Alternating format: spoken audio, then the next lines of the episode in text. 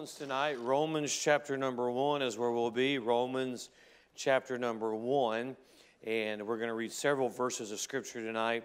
I'll begin reading in uh, verse number 15 uh, when we begin uh, the text this evening. Uh, Romans chapter number one and verse 15. Do pray for uh, all that we have going on.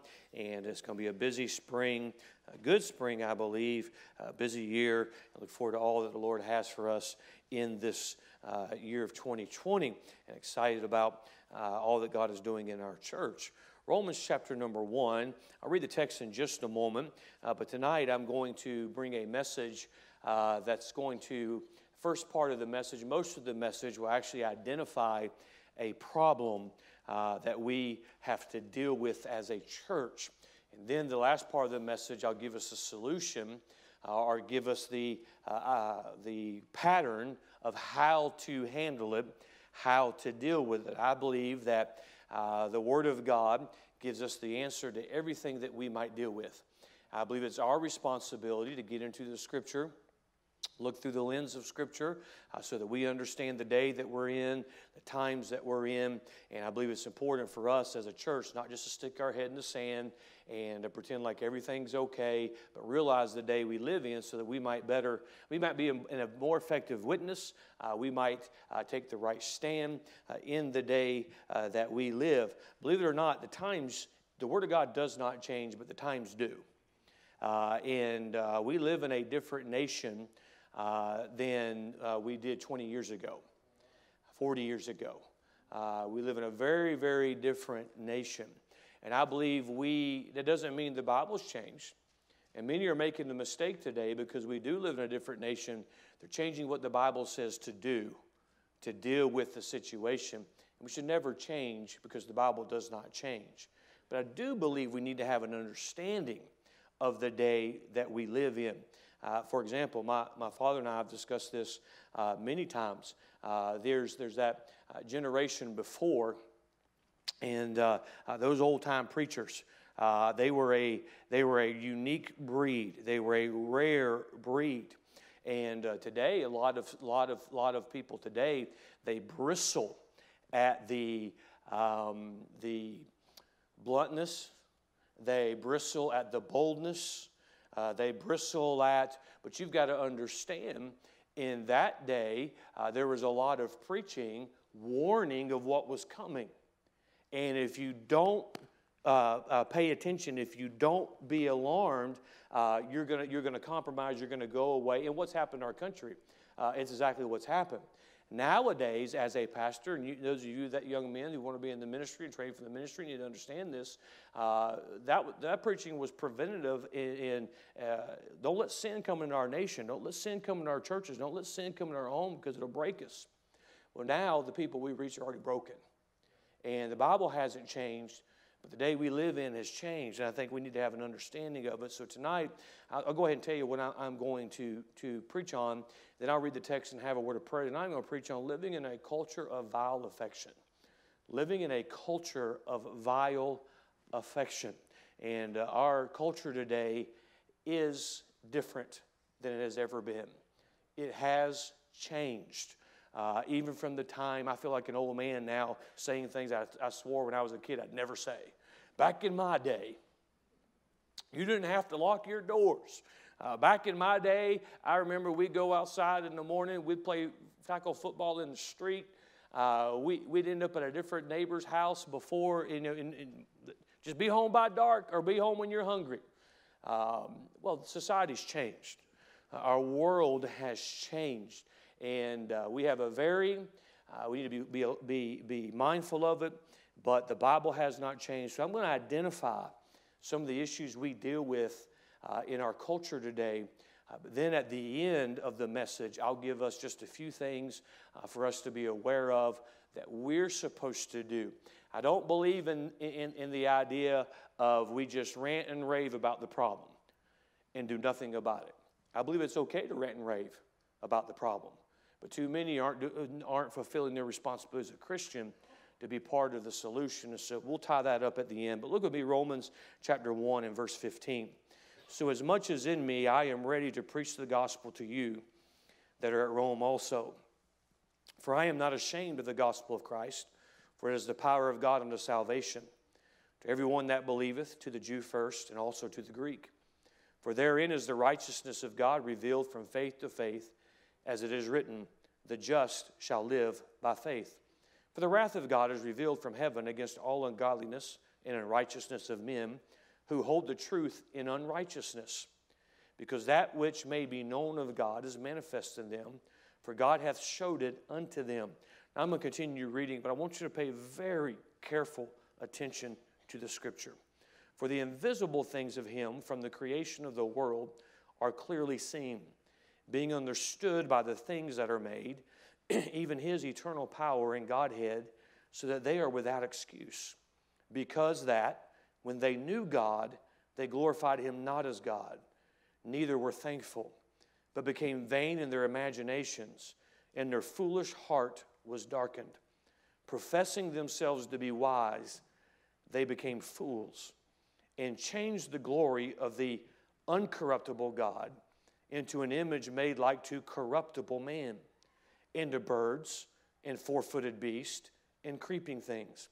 Wherefore, God also gave them up to uncleanness through the lust of their own hearts to dishonor their own bodies between themselves, who changed the truth of God into a lie and worshiped and served the creature more than the Creator, who is blessed forever. Amen. For this cause, God gave them up unto vile affections. For even their women did change the natural use into that which is against nature. Notice that phrase in verse 26. For this cause, God gave them up unto vile affections. We live in a day when paganism is not on the shores of another country. We live in a day when paganism, barbarianism, that which is vile, that which is worshiping of, of statues and, and four footed beasts, you don't have to go to the dark continent. You don't have to go to different places in this world to find it. You can find it right here in the good old United States of America. And tonight I want to uh, preach on this subject living in a culture of vile affection. Living in a culture of vile affections. Father, I pray that uh, with the time we have tonight, may uh, we allow the scripture to uh, shed some light on some things, point some things out to us. I believe as a child of God in this day we live in, uh, many times we get frustrated by the changes we see. We get frustrated by the things which are tolerated in our own nation, which we love so much. And Father, may we realize the solution is the same as it's always been it's the Lord Jesus Christ. And Father, may tonight's message give us some information that'll help us uh, see some things, see the progression in our own nation. Then we'll look at the solution. Maybe be ready to receive the solution, be willing to do our part in making a difference in this world we live in. We ask this in Jesus' name. Amen. A culture of vile affections. We certainly are thankful for the nation that we live in. I know I am. There's nowhere, uh, there's nowhere I'd rather be uh, than the United States of America. I'm thankful for the freedoms that we have. I'm thankful for uh, the opportunity to do what we've done today and uh, peaceably assemble together uh, in, uh, at church around the Word of God. But a Christian should be alarmed at what is going on in our nation. Uh, one thing, and, and, and, and, and I won't say a whole lot about this, but I certainly believe uh, it to be true. One thing God has done by allowing our president to be who the president is, it has shown the light on uh, some factions in our nation that do not like our country. Uh, he, if nothing else, God has used our president to bring out from uh, the, uh, those that would meet in secret uh, to now meet on the streets of the United States of America. I don't know how much you pay attention to it, but there are uh, groups uh, that are nothing more than anarchists. Uh, they, they, are, they, they, they, are, they are anarchists. they hate our God. as I mentioned in Sunday school this morning, if they would murder an unborn child, why is that life uh, any less valuable than your life and my life? Uh, and there's a reason why all of that takes place. It's hard for us as God's people to comprehend, and many times that evil, the evil that exists, actually exists. And the Bible tells us that wherever good is, there's evil. Why is there evil in the United States of America? Because there's so much good. Our nation was founded on, on liberty and freedom and the opportunity to uh, worship the Lord. And out of the United States of America, missionaries have gone all over the world, and the gospel has reached uh, the four corners of this world because of the United States of America. But Satan, and it's probably a, a statement you have heard me say more than once over the last several months, uh, but for decades, Satan has changed our culture. And now he has weaponized it against the church. Don't be fooled into thinking there's not a spiritual war going on. There is. Don't be thinking that evil is not working overtime uh, in our political system, uh, in, our, in our society today, to, to still the hearts of, of, of those that have those that are innocent, uh, to, to, to thwart that which is good. I'm mindful of 1 Kings 18 and verse 18 when King Ahab uh, accused Elijah and said, Thou art the trouble in Israel. You're the troubler of Israel. And you got to mark that in, in, in, in, your margin, 1 Kings 18 18, as it ties in very well with this. And Ahab, as we know, looked at him and says, No, it's you and your fathers. And I'm paraphrasing because you have left the commands of our God. What a history we have as a nation. Uh, as you know, because I, I referenced it also, I, I, I love to read American history.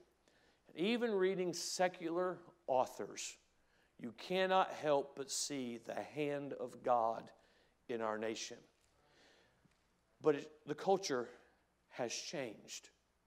Well, I, it, it's something, it ought to break our heart to see in our own nation. Why are we even discussing whether or not there's a legal right to take the life of an unborn child? We have people in our nation, we're not even discussing at conception. We are debating the child being born and being able to take the child's life after it has been born. How, how wicked. How horrible. This is not back alley. This is mainstream on a debate platform of a major political party in the United States of America. Why is this even being discussed? Why is this even being tolerated? The outrage that is not at the murder of not just the unborn now, but now the born in our nation. How is this even tolerated in our society? Because our society has changed. Our culture has changed. Not everybody, but our culture has. I want to identify some things from Scripture we see in chapter number one that I see in our country today, and then I'll give us the solution.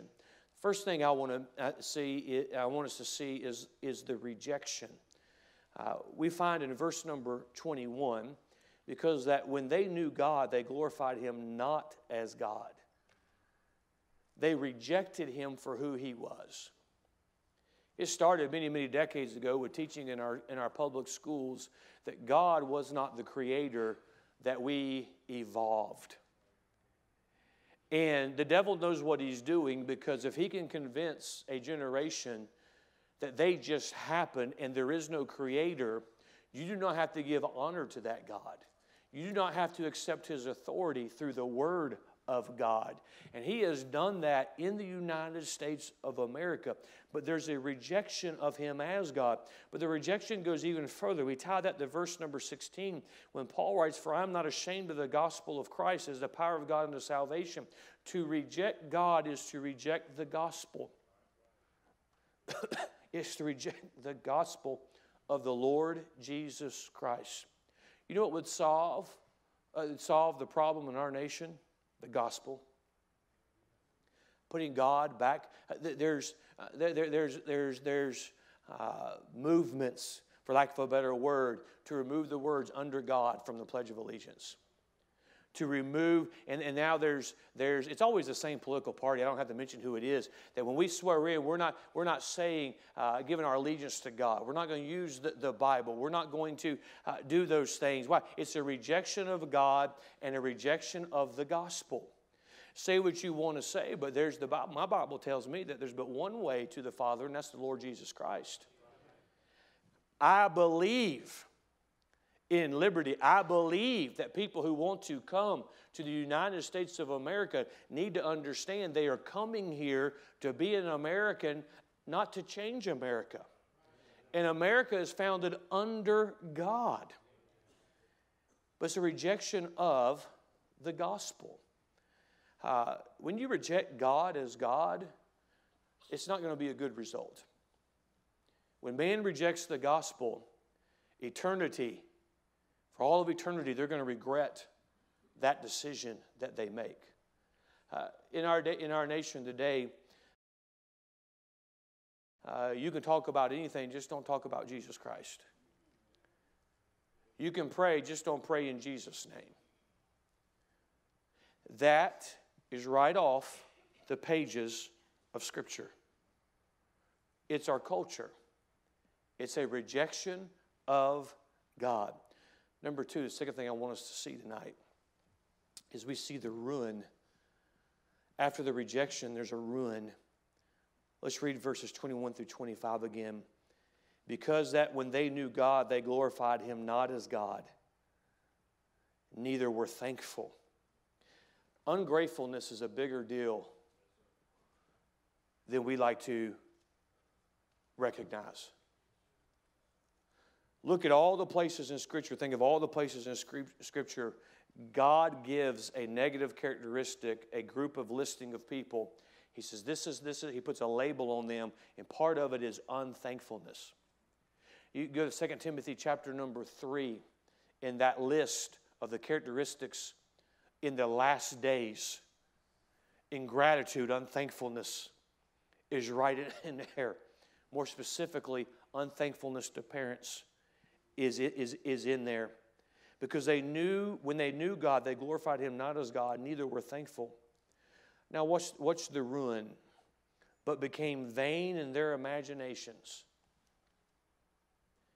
People are, you know, man is full of himself. Man can come up with some pretty good imaginations. See, when we reject God, now it's up to man to create God. And God is whoever I say He is. God is who I think He is. And if I want to say that my God is the fact there is no God, then I can just say that. See, I believe in freedom and liberty, but I don't buy into this, well, whatever God that you serve, it, does, it does matter what God you serve because there's one God. But they become vain in their imaginations, and their foolish heart was darkened. Let me, let me use that to also give a warning to us. It's a dangerous thing to reject God. It's a dangerous thing to reject the leadership of the Holy Spirit in your life. And I don't believe we preach on it enough. But God does darken the heart of men. God does turn the heart of men. You think of the children of Israel's exodus from Egypt, how many times God said, the scripture says, He hardened the heart of Pharaoh. Pharaoh said no, and then God just continued to harden his heart, harden his heart until they were utterly destroyed. Christian, it's a dangerous thing for the, the Holy Spirit to, to speak to you, to lead to you, and for you to tell him no. God does heart, darken the hearts of men. It's a dangerous thing in our nation for our nation to reject God because God does darken the heart of men. Their foolish heart was darkened. Notice verse number two. Professing themselves to be wise, they became fools. That's a great description of our academia. Oh, they get a lot of degrees. But my Bible says, a fool has said in his heart, there is no God. It doesn't matter how many doctorates they've earned. We got all these scientists today telling us, uh, they're quote unquote scientists telling us that they can prove there is no God. And by the way, global warming's a hoax if you didn't know it. What is it? So why, why, why, are people so, so adamant about that? Well, it, it's, it's a way for, for, for others to take our freedom, freedom, but besides the point, it, it goes against the Word of God. God gave man dominion over this earth, not the other way around. And this earth is not going to be destroyed until God destroys it. But there's a lot of smart people who really aren't that smart. But I think of, when I think of this passage of Scripture, I think of the Scripture in Acts where, where the, the learned men were confounded because of these ignorant and unlearned Peter and, and John and those apostles who did not have the education, but they had the hand of God on them. But we live in a day today, they profess themselves to be wise, they become fool, they became fools. Notice what the Bible says in verse 23 and change the glory of the uncorruptible God into an image made like to corruptible man. It's amazing what man will worship today. the glory of an uncorruptible God. I flipped back this afternoon and read when Moses met with God. Moses says, Show me your glory. God said, You know, I've preached from that passage not too long ago. No man can see my glory. But I'll put you in this crevice I'll show you my back parts, and you can get a glimpse of my glory. You know, one of the wonderful things about heaven is why we're going to have to have a glorified body is to see God in all his glory. You know, there's no light bill in heaven because Jesus is the light, it's his glory. To, for a man to be so arrogant to think that they can take the glory of an almighty God and put it into a ball and carve a statue. It's something that took me by surprise when we went to Israel. All the Catholic sites that are in Israel. I remember it was not a good time for us, those of us, those of you that were there, you know exactly what I'm talking about. We were in a very, very bad mood when we wanted to go to the garden tomb and we got taken to the Catholic site of the crucifixion. And this slab of marble that they use tradition to say that that is where Jesus' body was prepared on Friday and they were hurrying because of the Sabbath. And I'm sitting there counting Friday, Saturday, it just it just it just don't add up and how people were coming and they were rubbing their face, trying to accomplish who knows what. But, friend, there is no power in that. There is no salvation in that. And how man has taken, taken the glory of the uncorruptible God and made him into an image like to corruptible man into birds and four footed beasts and creeping things. You know, it's, it's sad that, and I'm not for being mean and cruel, but why do we worship animals and abort our babies? You beat a dog, you go to jail. You murder your unborn child, and you're a hero. Well, this, is a, this is a culture of vile affection. But we've tried to make God into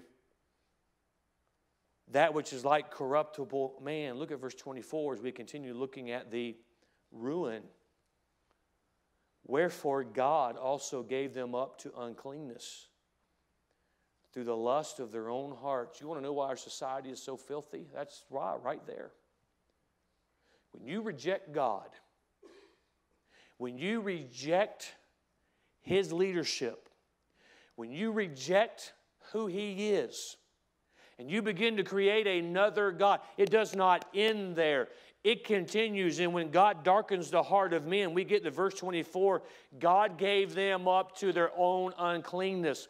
Because if there's no God that we've got to submit to, there's no creator we have to acknowledge, there's no morality, there's no holiness. It's every man do that which he wants to do. And friend, man is a is a sinful creature and God says, "Okay, you reject me, I'll turn you over to your own uncleanness." And the sin that was in the back alley is now on the front page today, is front and center. What is it? Man's been turned over to his own uncleanness. The book of Proverbs reminds us that righteousness exalteth a nation, but sin is a reproach to any people. Sin is the downfall of any people. And God has gave them up to uncleanness. That's why, Christian, listen to me, listen to me.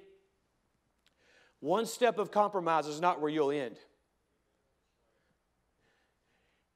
Because you've got to keep going. Because when you reject the leadership of God, there's a, the same pattern. I've got to keep going and going and going and going. We'll talk about that on another night uh, to look at the last part of the chapter. But he turns them over to their uncleanness, to the lust of their own hearts, to dishonor their own bodies between themselves, who changed the truth of God into a lie. You know, preaching like I'm preaching is really hate speech. You know that, right? It's a fairy tale, they say. You know, if it's a fairy tale, you know, why are people working so hard to silence it? But they changed the truth of God into a lie and worshiped and served the creature more than the Creator. It still bothers me to no end that somebody can tell us what tree we can cut down and what tree we can't cut down.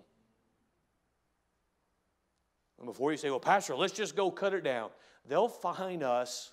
So if you're going to get your chainsaw out and go cut down the, the tree, just don't tell me before you do it. But we live in a day where trees have more rights than, than, than the Bible does who changed the truth of God into a lie and worshiped and served the creature more than the Creator, who is blessed forever. Amen. For this cause, God gave them up unto vile affections. We see the rejection, we see the ruin, and it's sad that this exists. It's sad that we see this in our own nation.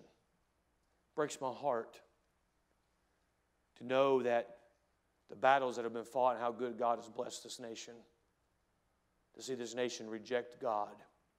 That's why I'm so adamant. I'm thankful for politicians who take a stand. I'm thankful for politicians who are patriots. But, friend, our salvation is not in any political party, it is not in the White House. It is, in, is it turning back, is God's people turning back to God. But we see the rejection, we see the ruin. We mentioned number three, the result. That's where we get our text verse tonight for this cause. God's gave them up unto vile affections. You want your sin? You can have it. You want your filth? You can have it. You know, and let me use that as a caution and a warning for all of us tonight. So many that say, well, I'm just trying to escape. I'm trying to escape the uh, independent Baptist movement. I'm trying to escape. Nobody's holding you hostage. God certainly isn't. And if you want to leave the things of God for the filth of this world, He will allow you to do it. But just as we see in the context of our scripture tonight in our own nation, if you want the sin, God will let you have it, but you get everything that comes with it you get the effects that come with it. Hey, you want your You, you, and, and by the way, the reason why abortion is such a hotly contested and fought for, as barbaric as it is, is because man wants a license to do whatever man wants to do with no consequence. But, friend, if we stand by and allow things like that to take place, not only will there be, there is a curse on any people who go against the Word of God. God gave them up unto vile affections. You get everything that goes with it. Sadly, we have to deal with some of the effects of what goes on in our, in our world. It affects all of us. We live in a culture of vile affections. That is the result. God gave them up. We see, fourthly, we see the reality. Look with me in verse number 20. For the invisible things of Him from the creation of the world are clearly seen, being understood by the things that are made, even His eternal power and Godhead. Notice this last phrase so that they are without excuse. They're without excuse. That's the reality. You know, we as the United States of America, we have no excuse. We have a lot that we're going to be held accountable for. Well, Pastor, there's just some people that don't believe that way. They have no excuse. Well, how can you say that? I didn't say that. God said it. I don't know how He does it, but I believe this, this passage of Scripture teaches that every man, God speaks to them in their heart in some way, knowing that there is an Almighty God, knowing that there is a Creator, and they can choose to accept it or reject it. And God says, I can't explain all the details of it. I can't illustrate it in every situation, but I can tell you this the Bible says they are without an excuse. We have these self proclaimed atheists, many who grew up in Bible preaching churches, say, I don't believe there's a God anymore because of this and because of this. You're without excuse. Well, our nation, the, the schools and, and the things that are done, that all, all these things that have come, we are without an excuse. That's the reality of it. And all these excuses that we like to have as a people as a nation, and many times even as a Christian, all these excuses, uh, my response is simply this Tell me you've got more than that that you're going to stand before God with one day. If that's your excuse, go back to the drawing board. But as a nation, as a people, the Bible says we're without excuse. We like to justify our own compromise, don't we? We like to justify our own sin. Boy, I know the history of the United States of America. I know what God has done for us. I know how God has blessed us. We're without excuse. But as we identify living in the culture of vile affections, let me remind all of us the Bible does tell us that judgment, judgment is going to come. But when it comes, it's coming first to the house of God. It's coming first to the people of God. See, my Bible te- also teaches, in specifically in the book of Psalms, there's a very, a very uh, a passage of scripture with a great nugget of truth it. The, the, the reference escapes me at this moment, but even in the midst of God's judgment, God can carve out a protection for those that have been faithful to Him. And I believe God is going to judge. He is in many ways, but He's going to judge our nation because it's a culture of vile affections. But God can still bless His people in the midst of it. Now, what is our responsibility? I've given you all the negative of what we have to deal with tonight. I didn't bore you with statistics and depress you about how bad it really is. But if you've just been paying attention, you realize how far our society has come.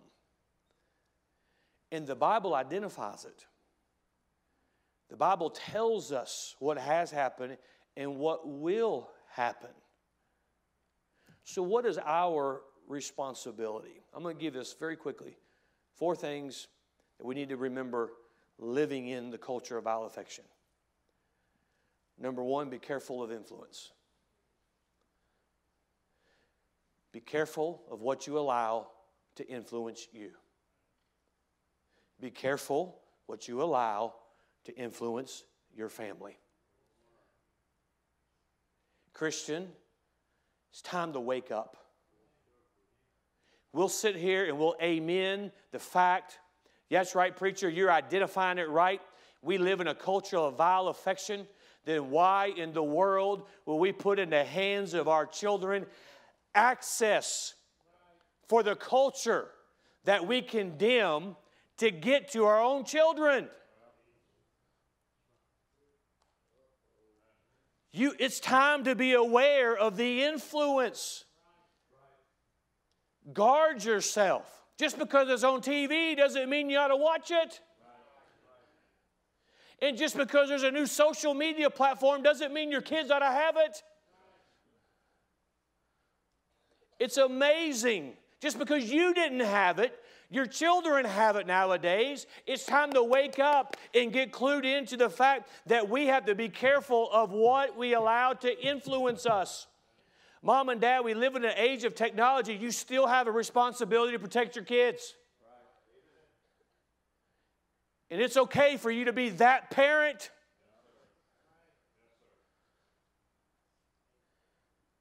It, it, it, it, amazes me I read an article about how a new social media platform is nothing, it is the number one, so it, it, it's, it's still new.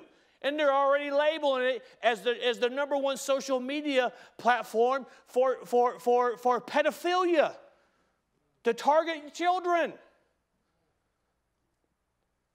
We live in a vile world. Don't let Hollywood influence you. And I know to some circles I sound like a raving lunatic. But if we will sit here and we will say amen to the fact that this is where our society has gotten, we can't continue on like it's still leave it to beaver. It's not.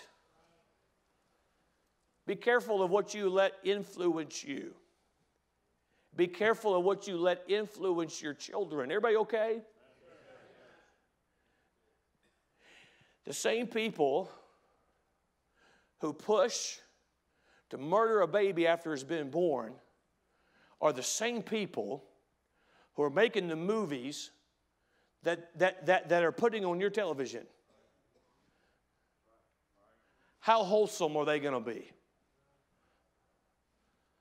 Well, this one's okay. I just have a hard time hearing somebody make a speech about it's okay for, for, for, for a woman to murder her unborn child and then seeing her on my television. I'm sorry, I just have a hard time with that. Because I don't want to be influenced at all. And while I'm at it, I might as well just throw all the grenades under the seats tonight. There's not an NBA player, an NFL player, a Major League Baseball player that's a role model I like sports, but be careful who you let influence you. Be careful who you let influence your children. We live in a culture of vile affections. And we, and we, we as Christians, we're not careful at all of our influence. This is an unpopular one. You got to be careful of your letting your family members influence your children. You, you can criticize me if you want, you can disagree with me if you want, but the results are not the same. They're not the same. I'd rather my kids grow up wondering what a cousin was, like it's some mythical creature like a unicorn. Than I would them learning words. than I would them being exposed to things they never would have been exposed to. What is our responsibility? See, I don't have the power that with the stroke of my pen to issue an executive order banning abortion, banning immorality, banning filth. but I can be wise enough to keep it from influencing me and my children. And maybe we, as God's people, to spend less time at a political rally and more time in this book, learning what we should and we should not do, and principles of separation, and principles of holiness, and principles of righteousness.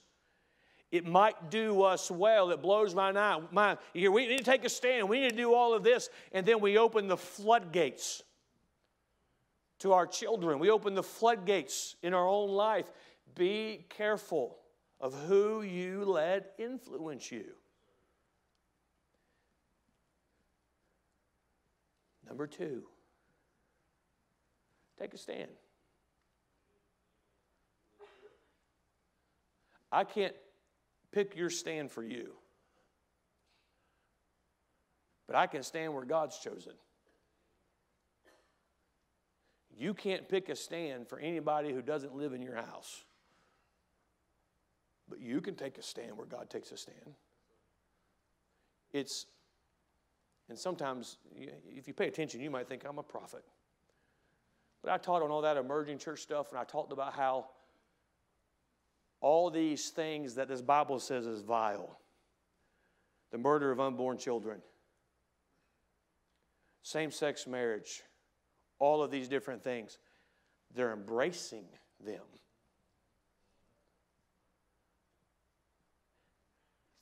They're, they are, man, you look at all these other denominations and they're in turmoil because of the very things that we looked at from Scripture and exposed from Scripture.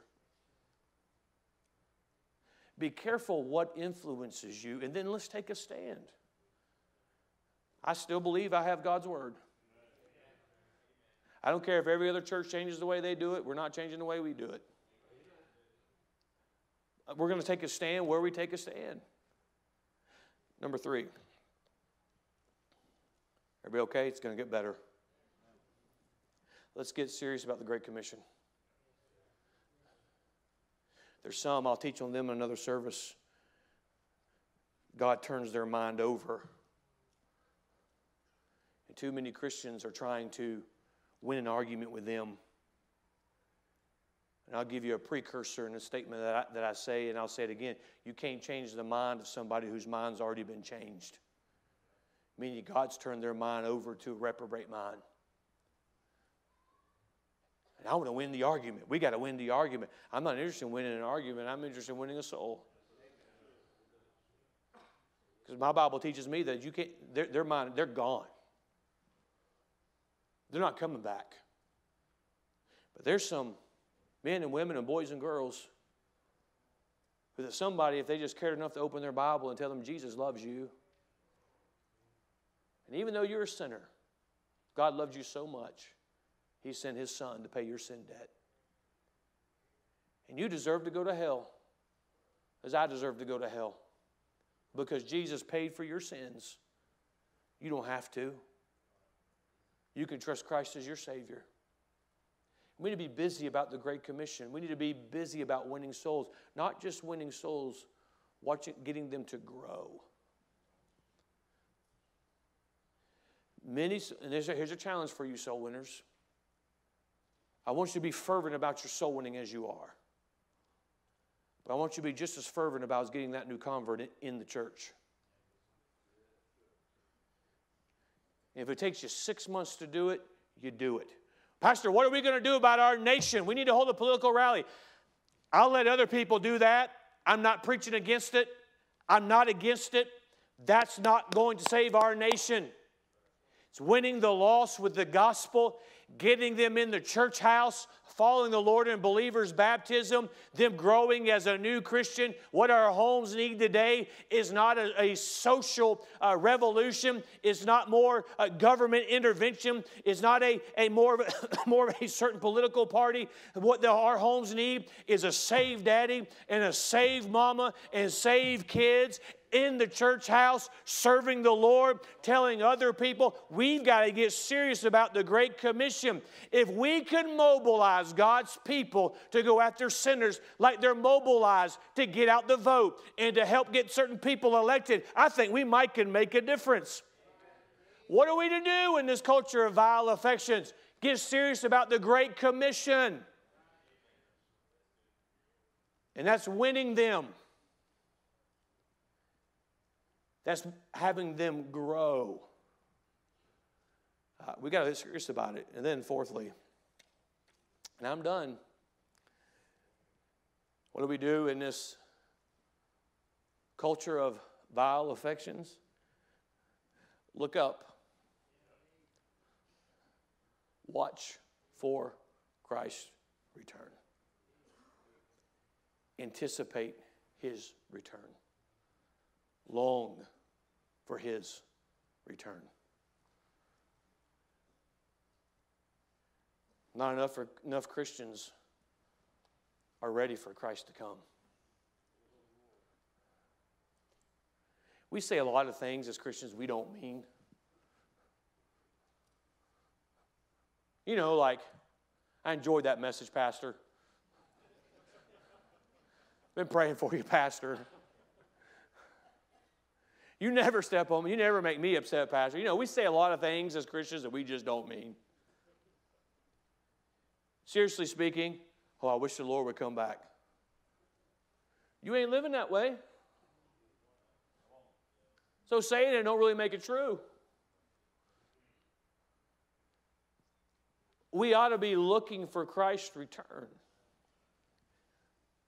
I'll sum this up and we'll have some sort of an invitation. I don't think, any, as an American, I don't think you do anybody good by staying home and not voting. And if, and if, you, if, you, if you did or you do, I'm, I'm not fussing at you. I'm just saying it's my opinion.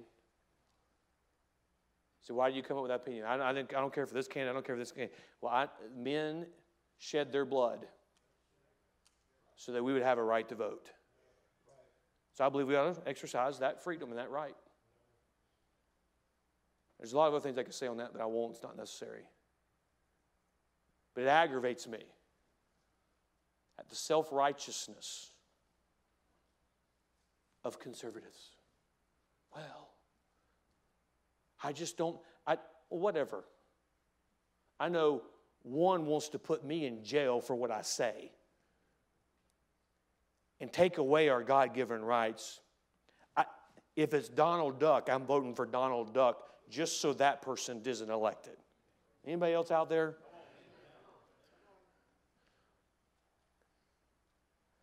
That's my personal opinion. Let me take that and apply it in the spiritual realm. It's really bothersome to see Christians contribute to the problem by their lack of willingness to be part of the solution. I can preach and I can point out from Scripture the parallels I believe in our nation, like I did tonight a culture of vile affections. I believe it's good for us to see that. I don't think I'd be a sincere preacher, though, if I had not spent any time in my prayer closet praying for my nation. I don't think I'd be a sincere preacher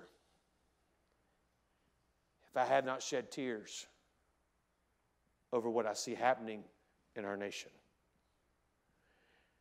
And there's a lot of Christians who get fired up about making America great again. And it's been a long time if you've ever had a burning in your soul for God to do something in the life of another person. So, what are you saying? If you get more excited about a political rally than you do a lost sinner getting saved, you're not part of the solution. I want us. I, I, have, I have no influence, I have no bearing on any other group of people than the Emmanuel Baptist Church.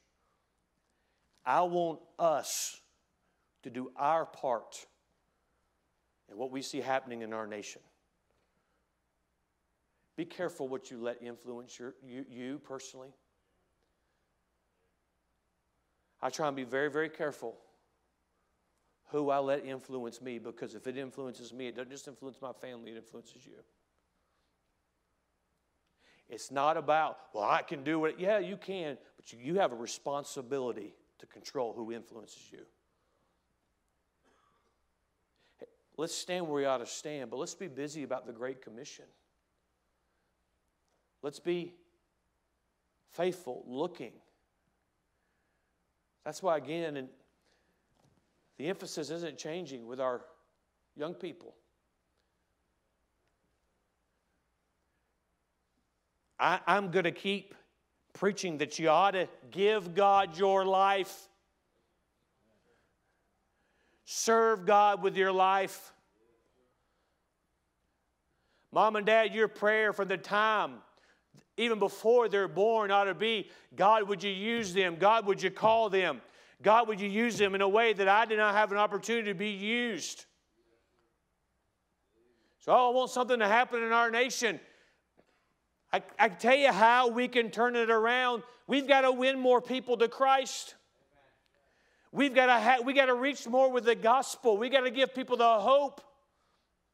Marriages will be mended. Lives will be salvaged. We've got to do our part. Yes, when it comes time to vote, vote. I'll never tell you who to vote for. I'll just tell you who not to vote for. How about that? But as a child of God, we have something that we can do. We can get a hold of the throne of God. There's a lot of preaching about, we, we need to preach about revival. We need to pray about revival. Well, there's action that must be done before God ever hears the prayer. We want, we want to pass it all off on God. And if I preach on it long enough and I pray on it enough or I talk about praying on it, then God will just do it. No, friend, there's stands that must be taken, there's sin that must be confessed before God moves in that way. What are we going to do about it? I want my children to have a free nation. I want my grandchildren to have what I've had. I can't sell it out. You can't sell it out. That's why young people get serious about serving God. Get serious about it. I mean, if our nation went to war right now and we were fighting for our survival, you know, it would be an ad, then it would be an admirable thing for us to defend our nation. But you know, our, our nation is, is on its way to hell. And we don't want to do that for our nation. We don't want to serve our nation in that capacity. Let's do what we can do. Father, I pray that you'll.